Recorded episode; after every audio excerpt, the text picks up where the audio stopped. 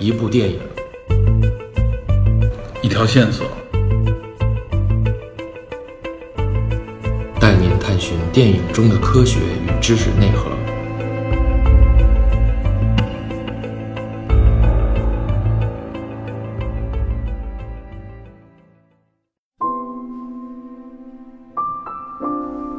在录制如何欣赏冷战背景下的《水形物语》这期节目的时候，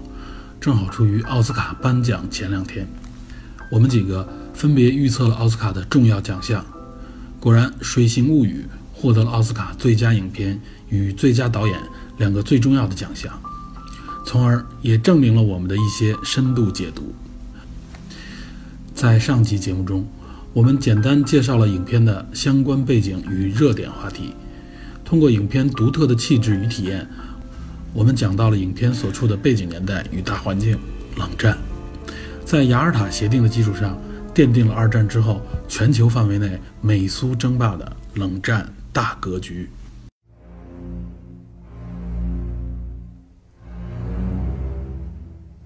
雅尔塔协定对很多事件有影响，直到今天，对，直到今天，包括我们身边的，其实这个朝鲜战争，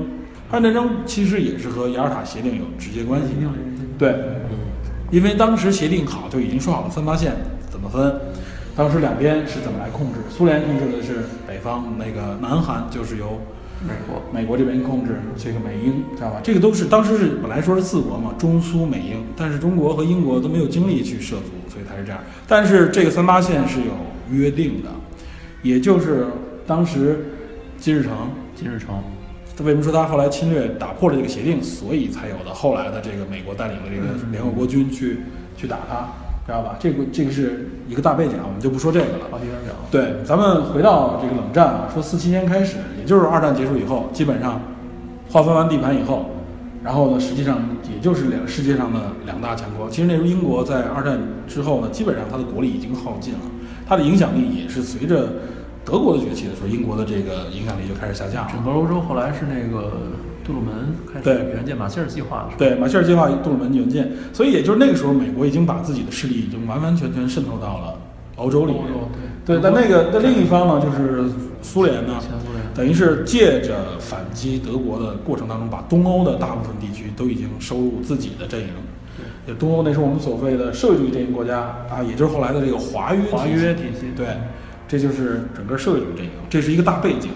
然后这个六二年是一个特别有代表性的一年，嗯，六二年是整个儿怎么说呢？是冷战升级的一个承上启下的一年。六二年发生了什么呢？比较著名的古巴导弹危机应该是六二年发生的。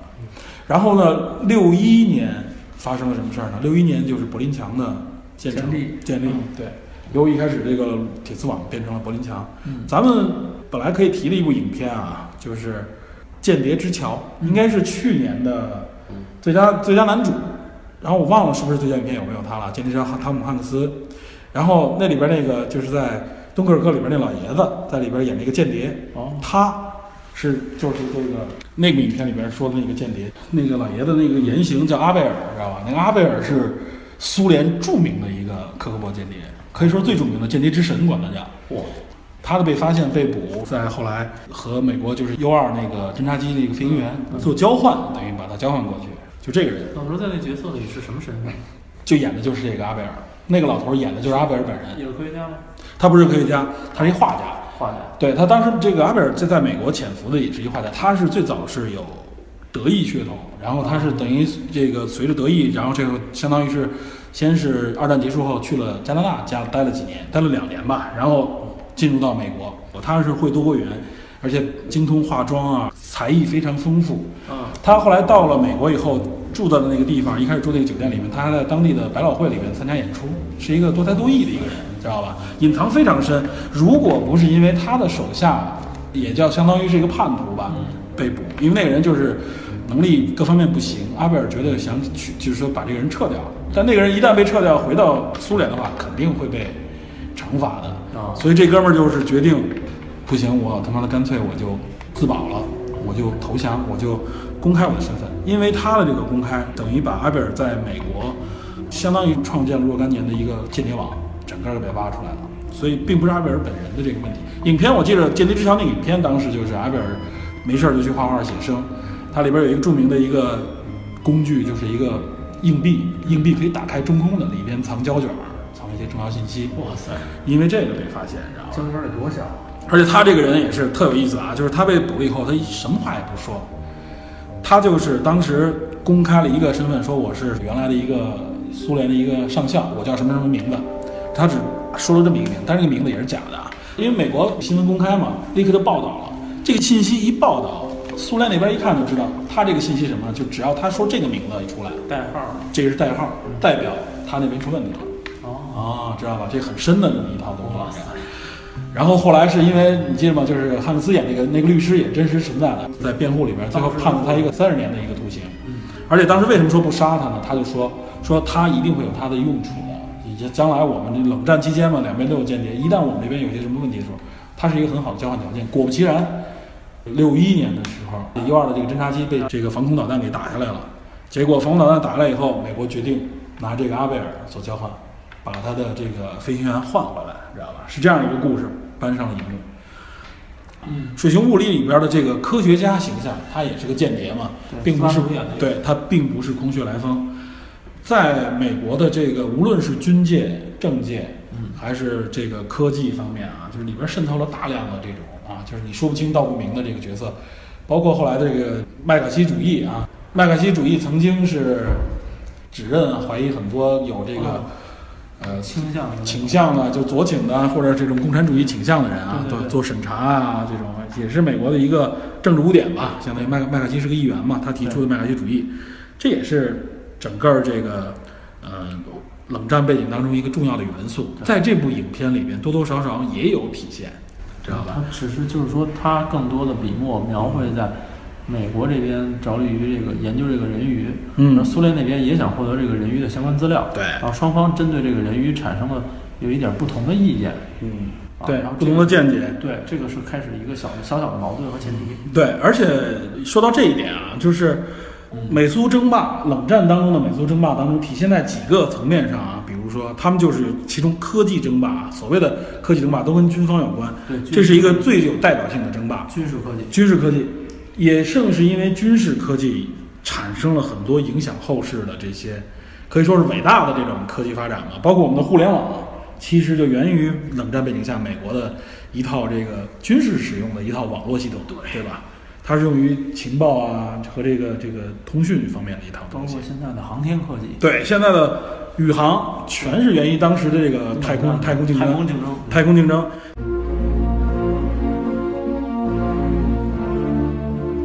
太空竞争里边也有两个特别重要的人物啊，这里边要说一下，一个就是著名的德国的 V 二火箭，V 二火箭的这个总设计师冯布劳恩，啊，纳粹党他是，他成为了被美国在二战后期这个怎么说呢，争取回美国的一个重要的科学家。他等于撑起了美国的这个航空航天计划当中火箭这个这方面的一个重要的一个设计者。也正是因为这个人啊，促成了苏联那边的这个跟他对应的一个重要角色是谁呢？叫做那个克罗廖夫。这个名字我我我估计你们多少听说过克罗廖夫。这个人是什么？他也是一科学家，他也是呃研究这个火箭科学方面的啊。他实际上在苏联大清洗的时候，三十年代末就被抓了、被捕了，被送到西伯利亚，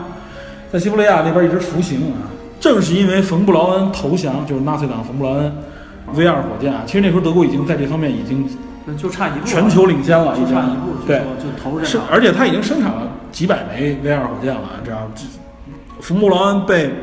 这个盟军相当于是说是带走啊，或者实际上是他主动投降、嗯主动带走，因为他不想跑苏联那边，因为知道苏联那边去了没好果子吃。正是因为他导致苏联这边说哟没有抓到他，最后说嗯我们有没有可以弥补的人物？最后一说啊，我们有一个之前被大清洗被被捕了的，有这么一号，就把这个克罗廖夫给带回来了。他们两个人主持了各自的美苏这一边的这个整个可以说是航空航天的这个领域，到包括后来的，比如说苏联这边首先放卫星到太空，包括第一个航天员加加林，对吧？其实这个他为什么领先，也跟冯布劳恩的这个背景有关啊。冯布劳恩刚到美国的时候，实际上是不吃香的，哦为啥？因为他不是嫡这个系 嫡系，对吧？当时的军方也好，或者美国的政界也好，希望是我们美国本土的科学家，哎，在这方面先有建树，结果都不行。冯布劳恩的自己的计划就一直不让他上，知道吧？冯布劳恩非常着急，他说说苏联这个我们完全可以超越他，我的能力，我带我的团队绝对可以立刻超越他。后来美国说 OK，那行吧，让冯布劳恩上三个月，他的火箭就直接升空就成功了。哇塞，就是可可想而知，他在这方面的这个领先的程度多少啊？当时我记得说冯布劳恩啊，本来就是纳粹想想干掉他，后来他们就预料到会有威胁，他决定投降，投给谁？投给盟军，是他弟主动投降，然后才找到他。然后他弟也这方面科学家，他们带他那个团队。然后你记得美国这边派出了一个科学团队啊，因为我们要验证他的能力，而且我要考证啊，这里边不会有问题。你知道当时其中有一个人是谁吗？嗯，钱学森。钱学森在这个团队里边，当时他也是这方面的，就是非常年轻的一个，他当时还是助教，知道吧？然后被派到美国，穿着军装有照片的，知道吧？到这边去，最后啊，发现了这个谁，还让他主持，你说是审问也好，或者说是就是说跟冯冯布劳恩交流，让冯布劳恩写报告，写了一份儿，然后他最后根据他的报告。成交美国这边这边的这个他的总体这个报告，说这个整个火箭方面的，包括这边发展状况的一个总结，非常好，所以他的身份也是一下受到了美国军方的重视，知道我吧？可以看见这个战后美苏对人才的，对，还有科技资源的争抢，总体上还有来研说，究非常非常没错高的，总体上来说，因为这两个国家把这个世界一分为二啊，所以我们能看到啊，就是美国更占的更多，它让更多的这个科学家走向了美国，从而也支撑了美国将近一百多年的这个对战后的这种飞速发展其。实美国从战前开始嘛，从一战那时候就开始崛起嘛，包括后来就是大量的人员，因为它相对自由，大量的这个科研人员它本土也没有受到战争影响。对，然后流向了美国，支撑了它的这个发展嘛。这冯布劳恩就是一个很著名的一个典型性的一个人物，对。然后也正是因为冯布劳恩这这类的身份，啊有大量的科学家嗯流向美国，这其中就会有像这部影片当中的这样的科学家，斯大路燕，对，而且这样的科学家他是这样，他并有的并不是说我就本着间谍身份去的，嗯，我是先去了，但我可能我的思想当中有的可能是因为自己的本族族裔，有的可能是因为别的原因，因为当时共产主义啊，曾经算是这个就是左左派这种思想曾经主导了世界上的一个。这个这个潮流，就是但那时候的文艺界也好，或者科学界也好，很多人向往共产主义嘛，知道吧？是有这种影响的。有所以有些人可，我们相信有些这种科学家可能就是，哎，我抱有一种，尤其我在美国那边又不又不给糖吃，对吧？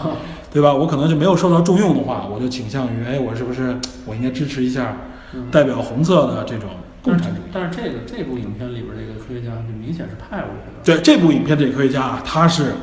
身兼着科学家和真正专业间谍的这么一个任务的。对，他定期会回报嘛，在汇报那个也很有意思哈、和他的上苏联上级这个这个其实其实这个桥段，柯总我不知道你记不记得，嗯他跟他那个上级汇报的时候，有很明显的美国人看苏联人的那种眼光，对，就是有一种严格的阶级的那种上下级的然关系，后上级呢很粗鲁，对上级还很很不屌，黑社会的那种就感那意觉，思，就是说你你要是行这个这事儿，你能研究出来研究出来，要不然你把人鱼给我干掉。 对，就这种。就典型的这种，就感觉特别典型美国人看苏联人当时那种那种有有点有点成见的那种感觉，当然了，在这部影片当中啊，就是美他描写的美国军方也一样，就这嗯也种也是一帮老粗。一帮老粗。我记得这个科学家啊，他曾经在这个发现这个虐待以后嗯啊，他跟那个将军，将军说，那将军有一个五星上将啊，对将军说：“你数数我这上边有几个对星你数数我肩膀上的青，我想干什么我就干什么，没人能干涉我，知道吗？我在这边我说了算。”对，这个也提到了，当时我觉得这个其实有一个另外一个关联的背景可以说啊，就是他们叫做科顾委，科学顾问委员会。啊，这实际上是从什么时候出现的呢？是从五七年开始，在那个谁艾森艾森豪威尔，啊，当时他不当过一届美国总统吗？对，在他的主持下，他们那时候觉得啊，说 OK，我们发现啊，就是很多事件的时候，我需要有这种来自科学背景的人，顶尖的科学家给予这种怎么说呢，信息的支持，这我来，做决策。这有点像神盾局的那个哎，有点那个构感建觉的感觉。，对对他对那。个战前那 SSR 那个缩写好像就跟科学顾问委员会比较像。对对对啊，也就是从这背景的源自于此，包括 NASA 的建立，哎对，NASA 也都是从那 NASA 时也候是来的。对，所以科顾委里边的这个里边有很多著名的科学家啊，就是它起到作用就是什么呢？就是在一些关键性决策的时候，他们会听取科学家意见的。嗯但是那时候也说了啊，就是军方那时候大部分人军政的人采取的态度是什么呢？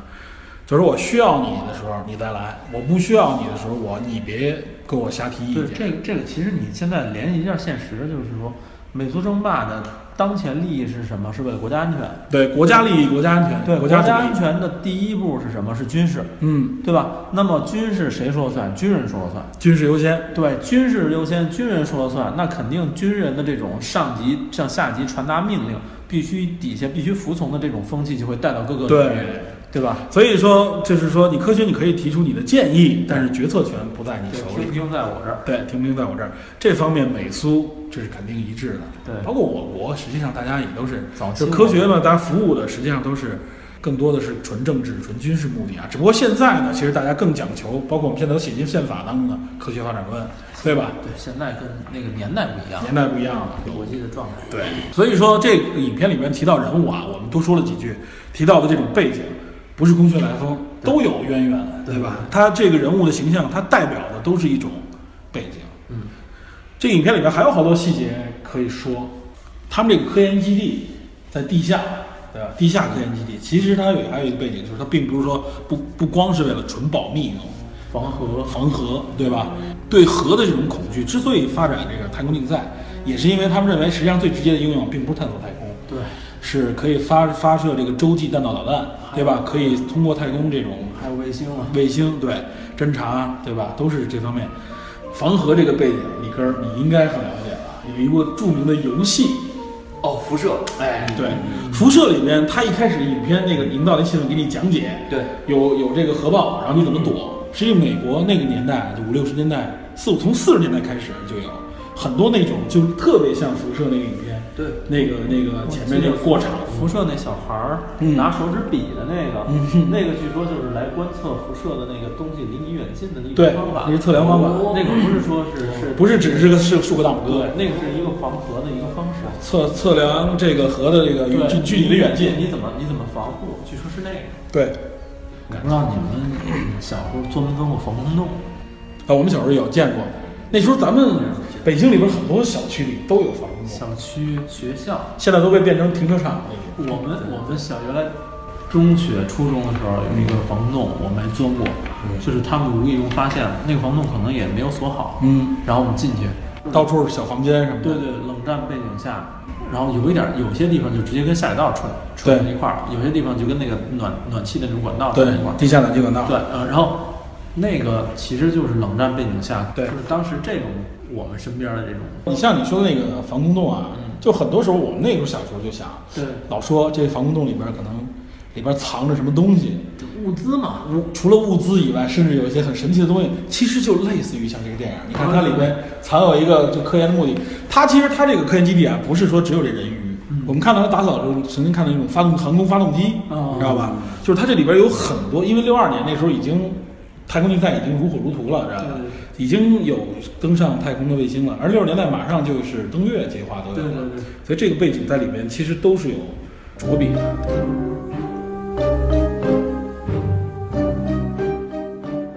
啊，就是就是那个，我记得那个男的反派，他那个手指，山农，他手指被那个鱼人给咬掉了，谅解释。对，那个手指一直在影片当中。最开始的时候被咬掉，被女主发现，女主最开始用那个电棍，嗯，发现血迹，上面有这事儿血迹嗯这事儿有点不对劲，后来发现断在地上，他们打扫的时候打找到两个断断指，嗯然后还给那男，是食指和中指，是吧？我记得是右手的食指和中指，这个关于这手指，好像李根儿有什么说法？不是我我我是不太明白，就是说是导演为什么要设计成对这个情节，就是对，着重描写这个手指。嗯我也觉得这手指这个肯定是有一些，肯定还有这个情节之外的一些描写。我觉得是有一点性暗示，我你为什么认为是跟性有关？就是你看啊，这部片子里，其实他一直在提，有意无意的提到性。嗯，对，这片里边有这最个开始的时候，嗯女主那是在浴缸里，对嗯对吧？这是一个。然后后来，然后这个手指后来这个男的把他自己生生掰断了，嗯，记得吗？接上以后，然后自己就对，接上以后不成功。他老觉得他老觉得也养这个没有长好，还而且还有腐臭味。对对对对。然后其实我觉得是那个对男主男主的一个一个怎么讲，就就是讽刺他其实是一个没种的。嗯对，是他性好像我觉得是有点讽刺他性能力的这个。对对，尤其是尤其是他，尤其是他那个黑人女性问这个女主，问你能跟他那个吗？然后那个女主点点头，说我没想到他还有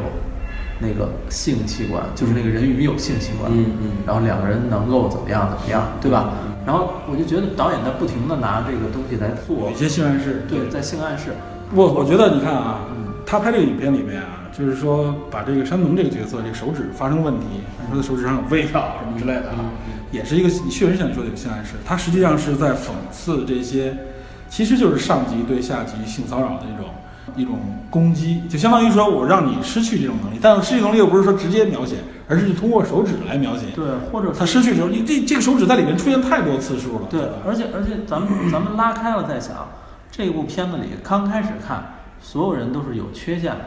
或者说是对边缘人体，对吧？对女主不说了，然后对这房东不说了，黑人不说了，嗯然后鱼鱼人本身也是一人个鱼本来也不是人类，嗯对吧？他又不会说话，对对吧？这个唯独这个男反一号麦克山农演这个人物，典型的美国的白人，对然后军方背景军方背景强势成功人士，对，然后高加阶的高阶的这个军阶，嗯对，家有家有贤妻，然后有两个孩子，看起来很完美，但是缺掉两个手指，让他一下变得残缺了。对，而且他这个我觉得妙就妙在啊，他并没有描写，比如说你是不是，比如甚至咱们说的是被淹了或者怎么样对对，对他只是说手指的消失。对但实际上啊，包括他后来跟他妻子之间也有这个性方面的这个描写，描写，他一直关注他那个手指，对，就是他他就是在暗示，实际上你因为这个手指，你也变得残缺残缺了你也不是一个什么方面，而且是。性方面的这个残缺，对，实际上就是就是在带有这方面暗示，我觉得是这样。李根说这俩手指是有有说法的，什么？不是，是他自己在电影说的，说说我这个叫谁说的？是是山农说的，是吧他？他好，我记得是他自己说的，嗯，我没太注意这个，你就记住他的说法了。他说了他说的什么？他好像自嘲了一下，嗯，说那个我我这个我这个手指，他当时用单词是 pussy finger，啊，明白这意思了。哦我明白了。包括有味道，知道吗？之类的，其实都是这个。哦，那那这个那这个梗就更深了。这梗那绝那对这是手指绝对是有暗示。，对，就是暗示。我觉得他就是一个这方面的暗示，暗示说暗示你是一个。实际上我用这种方式来侮辱你。对对对对，包括最后那个女主给他做手势的时候，对，哎，那个所以所以我觉得啊，所以我觉得就是说，这个角色在这里面承担的，实际上他是来承担所有污名化的，所有这种这种怎么说，对你对那个反抗的一种。对被反抗的那种对对对那种角色来承担，他是必须要有这么一个反派来进，说白了以他为核心对他进行攻击，对，而且这个而且在这个映衬下，他甚至这个间谍也营造成了这个间谍本人并不是一个十恶不赦的人，对甚至在影片当中，我们会观众会自然的把间谍和女主他们放在一个阵营里面，对对对他是协助女主最后逃脱的一个重要角色，包括他跟他说这个人鱼需要多少多少的盐水，对，给他提供这方面的数据，对对，然后包括过程中他杀掉那个哨兵，对等等等等对，然后他自己过程中，呃，其实这个间谍开始有反抗意识，对，而且这个间谍他的。不光是反抗那边，他还想反抗自己的啊，，没错没错，就是说的就是这一点。他之所以给人感觉他正义 啊，就是因为他不仅仅是说他我黑你军方，我是有这个身份的，我同时对我的上级，对我对红色背景也反抗，对这个也这个说白了也是一种正确嘛，因为他是被他的上级被纯粹塑造成我认为啊，如果不说苏联你不了解的话，你认为就是一黑社 会，知道吗有点俄罗斯黑帮的感觉，对，就是俄罗斯黑帮那种感觉。胡吃海塞喝酒，然后对对见面的时候说一堆 在非常乱的地方说说暗语也听不懂，对最后干脆直接见了面说那种。对你这儿有没有什么什么东西？哎，这东西挺好吃的，就是关注点都是这些，然后跟那个军方有跟知识业务本身完全不管。对跟有知识的这种间谍完全就是两种感觉。对，这知识，这你无非是军阶，你可能地位比我高，军阶也比我高，但是有知识的人实际上是看不起他们的。对对最后也想干掉他的时候，就是他也后边握一把餐刀嘛，对就想他随时捅死他们。因为因为他也假想他们这帮人要会暗杀他们，对对，他自己也是一自保。对，这就实际上就把这个角色也给你抽离出来，让你觉得这个角色也代表正义。嗯，而且这里面的正义，就我们能看到，在冷战的大背景之下，实际上他又想营造的是什么呢？就是主题就是个人的辉煌，就是有个体的代表自己个性的对这就是种这种正确。就是对弱势群体，对没一错嗯些有什么缺陷人体的倾向、爱心，这种东西，即使他其他方面我对上来就给人宰了什么之类的，对但是他对这种弱势群体的帮助对是什么？你看，它整个影片下来的给你感觉就是啊，在那么大的背景下啊，国家与国家之间的角力啊，嗯有科技，有军事，有间谍，实际上你给人一感觉都是荒唐的。对只有他们之间的这个爱情，只有他这个都是少数派群体，都是弱者，他们实际上创造出来的是最有价值、最辉煌、最值得我们去传颂这甚至就是影片影片给的导向是这样，就是这个导向对。，他就是说我们无论战争多谈过嗯也好，说是这种暗地较劲也好，但是对我们这些弱势群体其实应该彼此关爱。或者对是，是虽然说这个影片最后应该是一个悲剧性的结尾，对吧？这是喜剧吧？呃童话，背景嘛，童话背 happy 景 ending 对嘛，它是一个你感觉你可以说它是悲剧，因为它没有最后真正说明什么，嗯完全最后靠的是那个人的自述，最后对对对，对吧？他的一个描述，他说最后他们也许应该真的是那样，你知道怎么样？但实际上你感觉实际上是一个有一点点悲剧的感觉啊。当然，你那时候你就你就期盼的就是 OK，这时候人鱼要发挥他那个自愈能力了，黑暗的童话。对，就是黑暗童话嘛。就是这个电影里边还有一个细节，就是那个那个男反派山农的那个他换车的时候，在那个凯迪拉克店里边，啊他说这这个绿色的车是吧？那个销售纠正他说我们这是水压色，水鸭色，他指的水鸭色应该是那个鸭的那个那种带绿色反光的那种，就是毛蓝色绿色那种蓝绿感觉是那种感觉吧。对对对对，金属光泽反光的那这这种。颜色怎么讲究？你对呀、你说这个导演是是在想想表达什么呢？这个水鸭色，我觉得啊，首先跟这个影片的主题色是是对应的，对接近的嗯是接近的是对。然后我我到这块儿，我倒是觉得啊，就是说他最后不是车还给人毁了吗？ 老头给撞老撞，最后真给撞了。他那么在意这辆车啊，我觉得也是，就是代表就是他们营造出来这种辉煌啊，就是这军方也好，他们这种所谓正规，他们拥有的这些东西，实际上也是，实际上我觉得都是可笑的，就是营造出这样一种感觉。呃，我不知道历史上是不是有这种这这凯迪拉克这这辆车，这款应该是有的，应该大宽大宽头的这种。对，然后代表当时这种意气风发的，我我一庞大的般成功人士，对高大的嗯对，在这种群体，然后你这个车特别在意，然后你结果被毁掉，你感觉你刚刚完整的手指就没了，这种感觉，因为他是人人，尤其是男人喜欢车是什么，是我自己代表的这个，对，是吧？是不是这种感觉？我觉得是这样啊，不知道跟我说也是实际上是在戏谑这个这个这个高大型，就是说你实际上你是不堪一击的，对吧？你要这么说，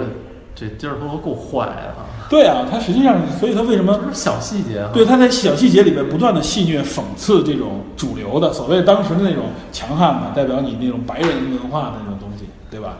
他就站在了这个弱势群体这一方面，美国政治非常正确，所以他这我为什么你在我说这儿他获奖，我我都说嘛，虽然我不是特别喜欢这部影片，他获奖的这个可能性极大，嗯，对吧？它代表它这里面吐了很多梗，就是我们第一次看这影片的时候，可能我们不太在意，但是经过我们就是说可能多多少少的一些解读啊，包括背景的介绍，嗯你会发现这部影片里边是包含着很多对这种强势的这种嗯讽刺。要这么说，我我想起一情节来，那个老头儿，联系到老头儿之前的经历，老头儿那么喜欢画画，嗯然后一遍一遍去，画广告画什么之类对的。对，等于面试一样对，但是一遍一遍没有成，对。是不是也是歧视他？啊因为这个呃，这个不好说啊，这段我觉得还得再解读，知道吧？这我没太注意啊因为信息太有。但是实际上就是，反正它是代表了一种，还代表了一种什么呢？就是一种失意的这种不被重视的这个老年群体。然后它主要就是什么，在工作上、在事业上也已经被边缘化。对对对对对，因因为当时我记得他画的一些海报什么的，好像人家说 OK，我们现在已经是不就是不这是，他就种明就是说明明就是这个颜色其实挺好看，他说我们更喜欢的是绿色，嗯 他改完绿色以后，结果对方说还不行，对。就这种感觉。就是可能多多少少对他的一个，就是相当于像你说的，就对他这个群体，可能大家知道又不能明说，我对你这个群体实际上是是吧？排斥。我猜是不是因为这个？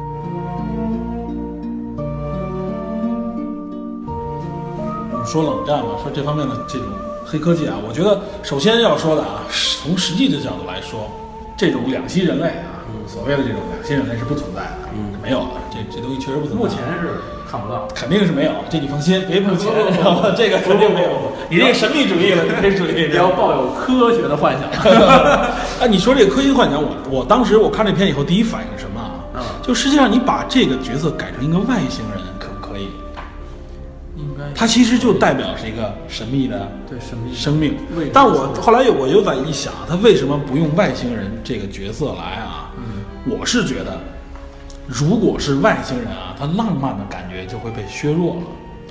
你说是一个一想外星人，大家就想是一个大眼睛 ET 那种样子，或者怎么是样高科技的感觉。对，就你开始往真的往科技上这转，因为外星人这个角色会太让你关注外星的它背后的那些东西他了。能来到地球，文明肯定肯定对你就会想后边这些东西，你不解释的话又觉得没有意思，所以他最后可能就没有低端群体的对关照那种感觉。没错没错。其实你说一说外星人，冷战时期五十二区这个概念不经常说吗？啊曾经当时还有一系列的报道，就是说当时有一个不明飞行物坠毁，有新闻报道一开始报道说是是个外星人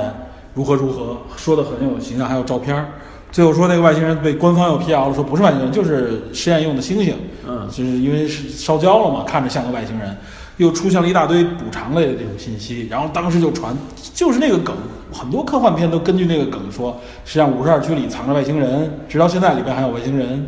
美国军方掌握着外星人的第一手资料，包括飞碟的，包括科技就这么，这么对说吗，就是都这么说。其实很就其实跟这个故事有一些相像，他把它赋予了一个情感因素。其实你比如说，你变成一个你帮助外星人逃跑，最后把外星人送回太空，知道吧？啊，我也也说的私奔了。对我跟他一起去了那个星球，也其实也成立。但就像你说的，如果要是真走那个科技范儿太重了，就影响了他的这这片种儿可能变味儿。对，就影响了他的这种感觉了。所以他回归到还是地球上生物，人鱼有一点神话的感觉那种。除了克苏鲁文化以外，其他的神话里有没有提过这种人鱼的东西？其实多少都有这个，各国应该都有这种神话背景。对，跟人鱼的这个背景，包括原来还有一些所谓的科学探索类的啊，神秘照片儿 就放的那 种那个一个人头后边是鱼身，包括你要说这个人鱼，那我们就想童话故事里面是吧？啊嗯，哪个鱼？美人鱼啊，对啊，美人鱼嘛，对啊，哎，还有那个经典的问题，我在这儿问一下你啊你说什么问就题如果把你你把你放在一个孤岛上面，然后给你个美人鱼，你是想让这个美人鱼是上半身鱼 上半身是人，下半身是 鱼？这问题我觉得根本就不需要解读。我操，这问题太简单了，肯定上半身是人啊！我操，你找一鱼头，底下是一人 腿，你也太兽欲了，是 吧？你必须是人头，对吧？你有你有人你有人的上半身的时候，很多问题你可以解决。好我我我同意，很多问题可以， 我认为选择鱼的上半身的这种，就要不然就是神经病故意， 要不然就是生理上有缺陷，你知道吗？这个这个问题，太我恶趣了，这然后又开车了，司机又开车了，觉得我觉得这个问题不成立。有我的选择和你一样，对吧？不，实际上你看这部影片给了一个答案啊，就是人家人鱼说的是什么啊？人是不是一半儿一半儿？不是像周星驰说的一半儿一左右，还不是啊？这是人家说的是什么？就是说你是一个人形，但是带有很多鱼的特征的一个生物，鱼带有鱼鳃、鱼鳍，对吧？嗯眼睛也有谱对，它多多少少是有一种就是给你感觉更靠谱一点，像两栖人类那种两栖的感觉那种对物种，对。但是从目前的科学角度来说，这种生物是不存在的，没有对没有没有找到没有任没何有找到证据证明这种生物存在。你非说它有，那我们不可证伪，对吧？这我们没法说。但是从正规的来说，这个是说白了你就没有什么可以。几十年前可能大家还聊聊，现在大家应该相对来说都知道这个，这完全就是一个据说亚马逊河文学作品流域有非常神非常多神秘的生物，嗯，对亚马逊不是号称那个雨林里边，你可能嗯最丰富。每过多少米就会发现一个新的物种、生物之类的，昆虫也好，植物也好，嗯它非常丰富，而且包括里面它人烟稀少。嗯我们对地球本身的这个研究，包括海底，对吧？神秘主义也很多来自海底嘛，海底包括地下对地下，包括这个这雨林里面两极，很多的研究，我们甚至对都不如对太空的这个理解和研究，对吧？就是在地球本身，包括我们人体自己都有很多不了解的地方，这点是科学方面是承认的。不是这样啊，你看啊，这个影片说的是对这种人鱼一个不存在生物的研究啊，嗯它它的研究背景实际上说的什么，就是它对这种人体的，对吧？对生物科技方面生物科技的对对研究嗯这种研究，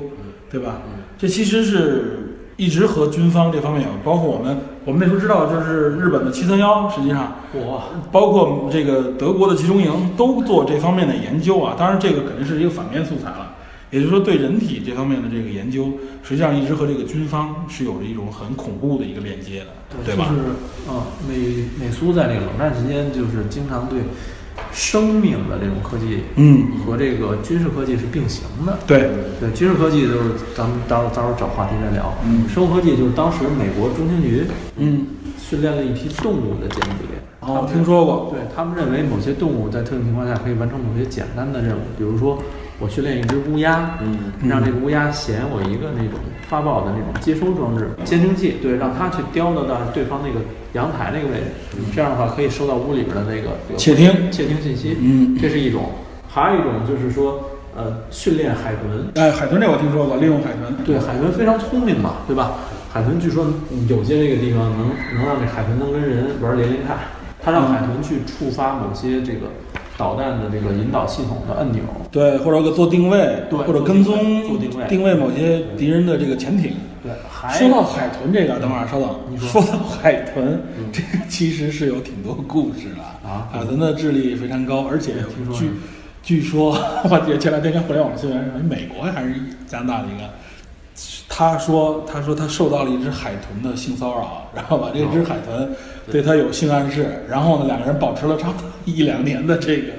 包含有性的这方面的这个听说过嗯关系。咱们说说远了，啊其实某种意义上来说，包括以前有过类似的影片啊。其实你看啊，就是比如说你说是科研也好，或者说是就是逮住一只海豚，逮住一只海里边的这海豚智商很高，可能想研究它，然后最后被人类解救出去。这个故事实际上是在以往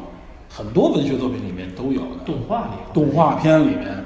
对吧？也都有。最后你把它放归大海，对吧？就是这样。这个主题其实很俗套的，对吧？很多都是这么演，但是只不过它这个，我觉得它之所以继续爱情，突破的这一点，就是我们刚才一直说的那个线性线索，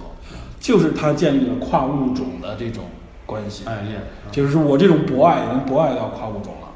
但真的啊，了解到这个层面啊，对于中国观众来说，啊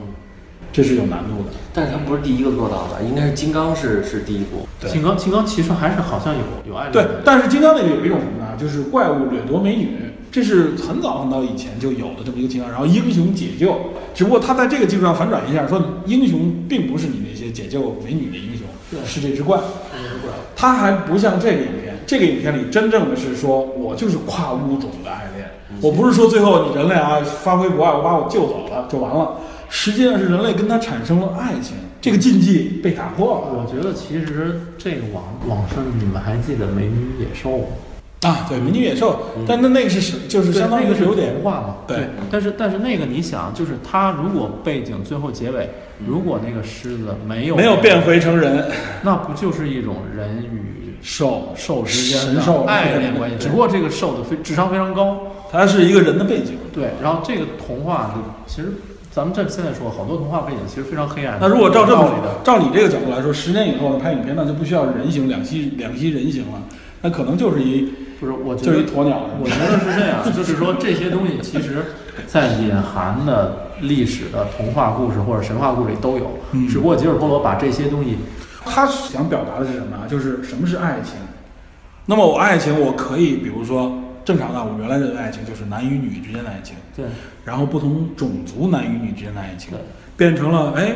不，原来是异性爱情，变成了同性爱情，这都嗯是哎政治开始往这个正正确的角度，然后甚至跨性别爱情，然后有那种啊 LGBT 那种角度对，这还仍然不行，它仍然没有止境，就变成了甚至跨物种、跨纯的这种生物物种的。对，这个一种这个挺难想象的。对，这真的实际上挺难想象的啊。但是他用了一种很浪漫的方式，哎，给他很很正常的表达出来。因为你想，我们现在我们之前聊过很多，包括赫尔聊了，已经这个已经是人和机械之机械间的，machine 之间之说的说到这儿又要这又聊是德味儿了，对，就是人和机械、人和电脑之间的这个情感啊，这意识流了已经。那么既然人真是一种可怕的动物，那什什么么都喜欢。不不不，他实际上他，我觉得他在讲另外一个角度是什么啊？就是说，爱是一种通用语言，对吧？但是这个爱很难，就是说界定啊。对你这，个你非常爱恋，你是博爱还是那个爱恋啊爱？恋这这里告诉你是爱恋的这个爱恋才是对。我不知道国内观众会不会看，很多人我看啊，看到水木语，大家觉得 boring，你知道吧？觉得没什么意思怪，啊对，又怪又没什么意思。但你如果带着这个层面去看，你会发现它实际上一直在暗示你，你知道吗？班山东演的正常的人类实际上是有缺陷的，对吧？它并不完美。我觉得是这样的一种暗示。然后像我们这种啊弱势群体和甚至和跨物种之间的，我们是可以拥有真正的爱的，他就是在这样表达。然后 用一个嗯男性老同性恋的这口吻把它讲出来，对吧？这个利益角度讲，其实你要是说这个是一方面描写，其实三号网牌是另外一种现实生活的。对三号牌人都是有缺陷的。三号网还是以一种政治不正确的角度开始言说，开始表述说政治正确对，说政治正确，他呢是时刻的一种政治正确，他俩是一个对立关系，但最后走回的都是一都是一个方向啊实际上还是一种政治正确。这个政治正确不是我们贬义的说啊，其实就是一种人心的一种一种融合沟通。对任何一个小的群体都不要忽视。对善良的本意是什么，我们需要了解，对吧？我们不要上来就就是隔离。像这个三广牌里边，那个警察代表的什么？他们对实际上他对这个黑人群体有歧视，对吧？他才有过这种暴力事件，很粗鲁的、很政治不正确的语言和角度给你切进去，对，然后给你返回来的，实际上就是说，如果我们真的理解和发现的话，里面包含的其实都是一种。一大家是有爱的、善意的一种它东西它跟水中物语描述角度是完全相反。对，《水中物语》是真的是我黑着你那帮不正确的来，然后呢，我把我这帮这个弱势的要就浮现的越来越高大，然后呃所以文艺作品永远是呼唤这个高度在哪儿，就在于这儿啊，就是你描写的再好，如果你的怎么说呢，你的中心思想，咱们所说的中心思想如果不正确的话，你是得不了高分的，在世界上也通用。那世界上通用语言现在是什么？就是国外的主流的主流价值观的这种。但是在国内，咱们说实话，啊这 LGBT，尤其是白左的这种过分的推行嗯政治正确，嗯已经让国内观众非常的非常反感反感了，对，很难说。我认为啊，我认为很难说。三个王牌，它它这种这么强悍的剧本啊，它足以撼动国内观众嗯对，它更多能够被大家理解和接受啊嗯。有很多这种快言轴的东西也在里面，《水形物语》就它完完全全它它不说那些东西了，对对它就是弱势群体、边缘群体的角度。所以我认为《水形物语》在中国的这个影响力估计不会太强。大家可能口味上不太喜欢。对，会觉得这片子怪，会觉得这片子有点平淡，甚至让他们觉得是有一点明白，对实话实说，它的剧情它本身矛盾不强烈。对，而且你你肯定能想到，这女主会把这个人鱼最后救出来，对，而且你也没有对情节不难猜，悬念也没有，这个三广牌里边真的是到最后它还能够给你反不断转，的反转，对不断的反转。但是这影片里边就没有反转，而且那个反派的角色其实就是就是很标准化的反派，对吧太？但是他那些暗示又太晦涩，别人又看不出来，对吧？但是确实，我认为啊，真的，你我们如果能理解到这个层面的时候，你站在这个角度去看这个影片的时候，你会发现这个影片还是拍的很伟大、很有趣的，对。它可以这，它是用这种方式表达的，而且它完成度很高，对他，他占的是这个优势。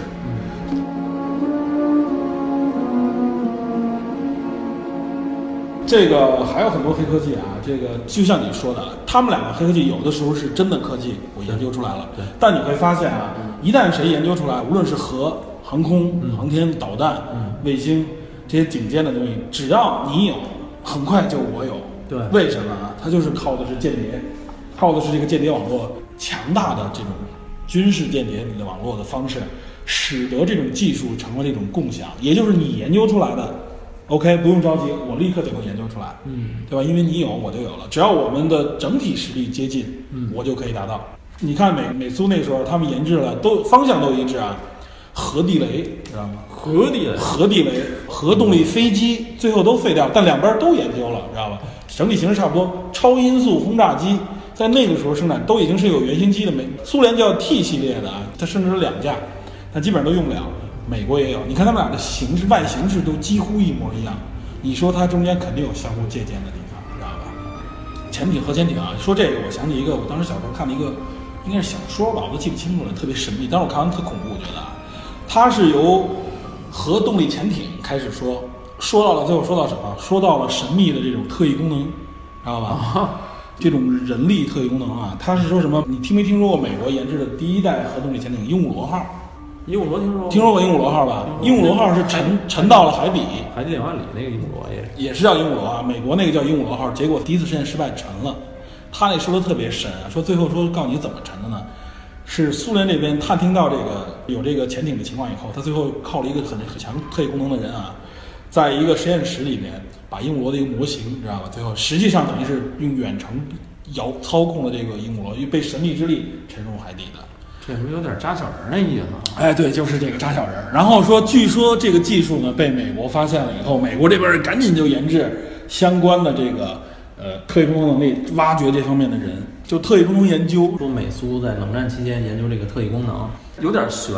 听着像故事。然后，但是你看那个有很多这方面的，你不知道是故事还是争，其实就是当时美苏争霸到了一种什么样程度，各个方面都在争，对每一个领域的细小的分支都有可能导致这个战争的左右的结局。这里边能讲的特别多啊。首先，就像你刚才说的啊，就是他们有的东西是有意无意的创制造出假的东西来，对对对迷惑对方，让对方在这方面浪费对对对精力去研究。比太，如说，太，太对，比如说美国的星球大战计划，对星球大战据说据里根不是据克林顿说，里根总统里根总统创造的这个，对里根总统创造的这个星球大战计划，实际上是一个假的计划，对是假的，是为了迷惑苏联，让苏联在这上，而且苏联确实在这方面投入了大量的这个这个精力，拖垮苏经联济经济嘛整个经济那个垮掉，就是民生完全废掉，对对都用到了这方面啊。但我是觉得啊，这东西你说它是假吗？它可以是假。它是真吗？美国在这方面确实投入了很大精力，对它也生产了很多这方面。对对对它可能就是它，只不过最后把它整个营造出来一个更宏伟的计划——星球大战计划。看起来我们已经到那个高度了对，苏联不是据说有一个高边疆计划，就对应他那个嘛，啊。就是实际上这都，我觉得这两方面就是有点近乎于纯文学创作了，知道吧？ 不仅体现了这个啊，就是在很多正常的领域里边，国际象棋、体育、冰球，哇知道吧？奥运会奥运会，充满了美苏争霸的这个背景和色彩，而且真的争霸，大家都知道的。我们的人种的牛逼，对，就是他已经争霸到，就是说我不仅仅是在科学方面啊，体文体方面、文化方面，是各方面我都要比过你。甚至你知道吗？有一个经典的故事叫做呃厨房辩论，你听说过吗？没有这是谁啊？就是这是冷战初期五十年代，小夫是吧？哎，对，赫鲁晓夫，赫鲁晓夫和当时的副总统尼克松，尼克松，对，他是肯尼迪的副总统，嗯当时很年轻啊，当时有一张特别经典的照片儿，赫鲁晓夫一说，老穿一身白西服，倍儿胖，一看孙老大爷那种 混蛋老大爷、酒鬼那种形象。当时他说什么呢？他们是在美国的一次展览上，啊就是就美国要有苏联来来看这展览，赫鲁晓夫来给他看美国各种各样的高科技，营造出来的就是美国人民生活水平的一种极最极端状态。嗯，然后有各种各样的展示，最后到了厨房展区，然后到 里边有什么洗碗机什么之类的，微波炉什么，反正赫鲁晓夫的意见就是说，说你们把生活都用到了奢侈这方面，这不是我们呀，我们我们苏联人的观点是我们就是够用了，就那意思就是够用就可以，我们要把科技用到了刀刃上，知道吧？但是呢，尼克松就是跟他辩论了，当时辩论起来。当时那个照片就是尼克松用手指指着赫鲁晓夫，俩人就已经恨不得都顶在一起了。尼克松指着，还是年轻，赫鲁晓夫就这种手势，知道吧？就伸着手掌，完全无所谓那个样子。知道吧然后两边的记者和那个翻译就是那种特别专注的看着他们俩人，然后他们俩辩论，就以这个为题，就辩论说是这生活到底应该什么样。最后以据反正据主流媒体观报道，说是应该是尼克松辩论胜利了，因为他实际上他宣扬的是什么呢？就是生活的重要性，你知道吗？就是人类追求美好生活的重要性。我们不应该把科技放到军事上面去啊。他这个说白了就是我政治正确，嗯，最后把那个谁变倒了，然后当时就觉得他俩互相吹牛，知道吗？尼克松说说美国人很快就人手一辆汽车，但每个人一辆汽车，我们都有自己车库，把车停了。美国确实也实现了。赫鲁晓夫说：“你这不算，我们以后苏联人每人一架飞机，知道吗？”然后尼克松就追问他：“那你这些飞机停哪儿？然后你怎么降落？你知道吗？”我觉得这张照片就是尼克松指着他时候照，就你看那两个就是两个政客之间那种那种狡辩的那种感觉，你知道吗？就体现出来美苏在各个地方里边就像孩子一样，就是但是就是不两两个拥有核武器的孩子，对，就谁也不服输。但是某种层面，我们必须说啊，核武器的产生反而制止了大规模的这种伤害，对吧？彼因此为的合为弱因为这个核武器是可以毁了所有的，嗯，谁也不敢使。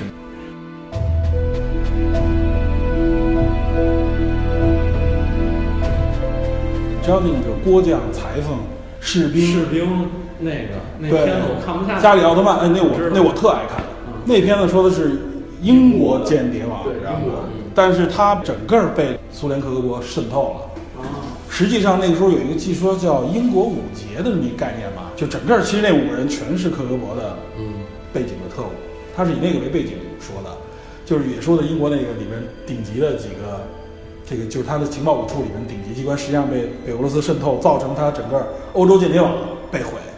里边有人就直接被克格勃干掉了嘛，就是说的是这么一个故事，这就是经典的这个间谍类方面的，还有《间谍之桥》，这就是间谍方面的电影特别多。你看听说过柏柏林谍网吗？这是一部小说听过听，过说是最经典的这方面的小说之一。哎，你说这个太多了，我我随便一想的，《猎杀红色十月》听说过吗？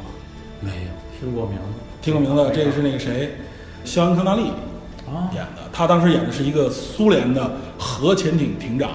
就是已经是将军级别的了。然后是他呢，等于是把红色十月叫红色十月的一艘核潜艇整个策反到了美国，然后这是真实事件改编。苏联的台风级核潜艇最后呢，等于是在一次演习当中啊，他自己最后直接驶入美国。但是那你来到美国有一点啊，就是这种台风级核潜艇带着核弹头的啊。首先，它执行任务的时候就具备，它就单只潜艇就具备毁灭一个国家的能力，而且它会引发核战争。有然后它从苏联那边这个整个演习的过程当中，它出来，首先它是被苏联的力量跟踪的，就是你你不可能核潜艇一个一直让你出去就就不管了，你无论船上、艇上还是周边是有秘密跟踪和监督的这个体系的。首先，它不能被发现；另外一个，我如何让美国人知道我不是来进攻的，我是来投降的？这也很微妙，你知道吧？那部影片就是围绕悬念在这儿。，对，悬念在这儿，围绕这个故事说，非常经典的九十年代九十年代初的一部我是听过这对片子，，猎杀红色十月，名字就很牛逼，推荐大家去看看，老片，但是很有味道。就是它那更多的是讲的就是一种在潜艇的这种状态下的一种斗智斗勇，然后包括政治层面的一些东西。那九十年代那时候就是苏联解体以后，出涌现了大量的这种影片，因为苏联已经不存在了嘛，美国那边题材就可以随便来了。我原来指桑骂槐，现在不用，我就指怀骂槐就完了，知道吗？ 还有还有那个什么，这个应该迪格登喜欢的吧，Fourth Class。啊，初级。啊，对，X Man 的 Photo Class 那完全就是以古巴岛的危机为背古景，巴导弹级危机，它那个他等于说的是，实际上最后是 X Man 阻止了对核危机，它是那吧？个它那个切入点非常妙，虽然跟漫画设定不太不太相符，嗯但是它那个切入点，但是影片的编剧编的非常功力很啊，好，修文嘛，对马修文特别擅长干这个。对，就是他把大政治背景给你融合到一个跟真事儿似的对，说的跟真的一样，这个我觉得也特有意思。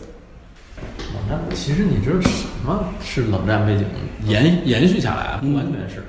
零零七，那零零七绝对是，对吧零？零七绝对是延续下来的，对，延续嗯冷战背只景不，过是新年代就开始不再强调冷战背景了。对零七最早像皮尔斯布鲁斯南那会儿那那个年代，之嗯前都是都之前都是到那个年代开始变恐怖主义那种。我我想想那个《窃听风暴》不是吧？ 《窃听风暴》绝对是冷战，它是体现在了哎，你我刚才就想说这影片，它是体现在了，只不过体现在了德国，柏林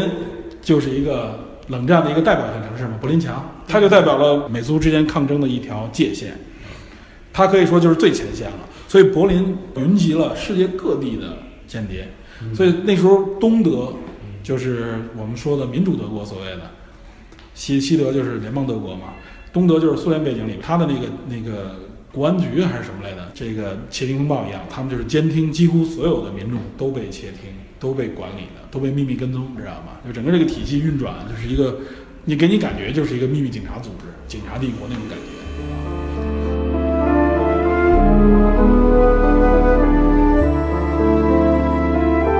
好吧，那咱们今天借着这个，呃，《水形物语》，咱聊了不少，是吧？聊了开车，车也开了，政治也扯了，禁忌话题可能多少说一些，然后咱还顺便把三月份的一些影片也介绍了。可能呃，近期这个李根儿或者这个 DP 啊，从咱们的那个粉丝里面找一些人，可能做一些点对点的沟通和交流。我们想了解一些